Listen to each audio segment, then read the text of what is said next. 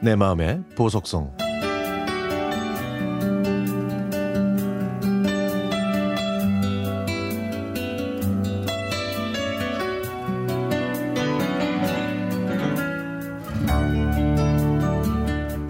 비틀즈 노래는 아무리 들어도 질리지 않고 언제 들어도 좋습니다.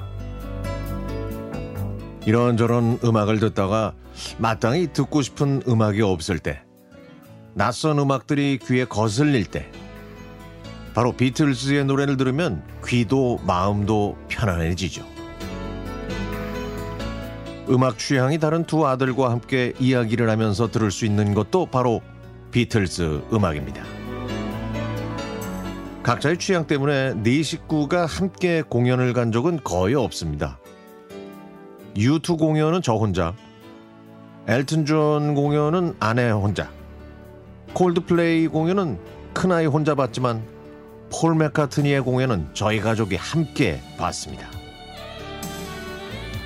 폴 맥카트니는 2시간 반이 넘는 긴 시간 동안 쉬지 않고 노래를 불렀는데요.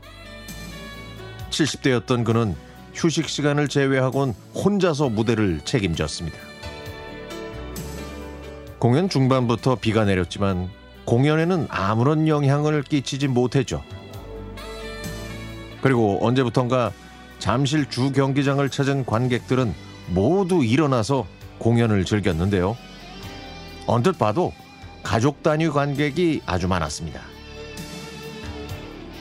머리가 하얗게 센 노부부에서 10대로 보이는 소년 소녀들까지 연령층도 아주 다양했죠. 사실 저는 공연을 보면서 점점 현실감을 잃어가고 있었습니다. 폴 맥카트니의 공연을 실제로 제 눈으로 본다는 사실이 믿기질 않았거든요. 공연이 계속될수록 그의 노래를 열심히 듣던 젊은 시절의 제가 떠올라 가슴이 먹먹해졌습니다. 그리고 저 역시 폴 맥카트니처럼 과거를 돌아봐야 하는 나이가 됐다는 사실을 새삼 느꼈죠. 비틀즈 멤버들에 대한 저의 선호도는 시간이 흐르면서 바뀌었는데요. 어릴 때는 폴 맥카트니를 좋아했지만 언제부턴가 존 레논의 노래를 더 자주 듣게 되네요. 비틀즈가 해산한 후에 존 레논은 뭔가 새로운 것을 시도하려고 노력했던 것 같습니다. 그에 비하면 폴 맥카트니는 비틀즈 해체 후에도 여전히 비틀즈의 폴 맥카트니였죠. 조지 해리슨은 기타리스트였지만 Something이나 Here Comes the Sun처럼 멋진 노래들을 만들어서 불렀고요.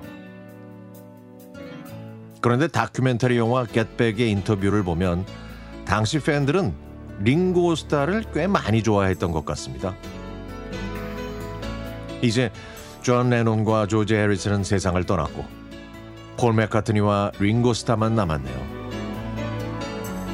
비틀즈가 팝 역사상 가장 훌륭한 밴드였는지에 대해서는 잘 모르겠지만 중요한 건 제가 오랜 시간 동안 사랑했던 밴드였다는 것.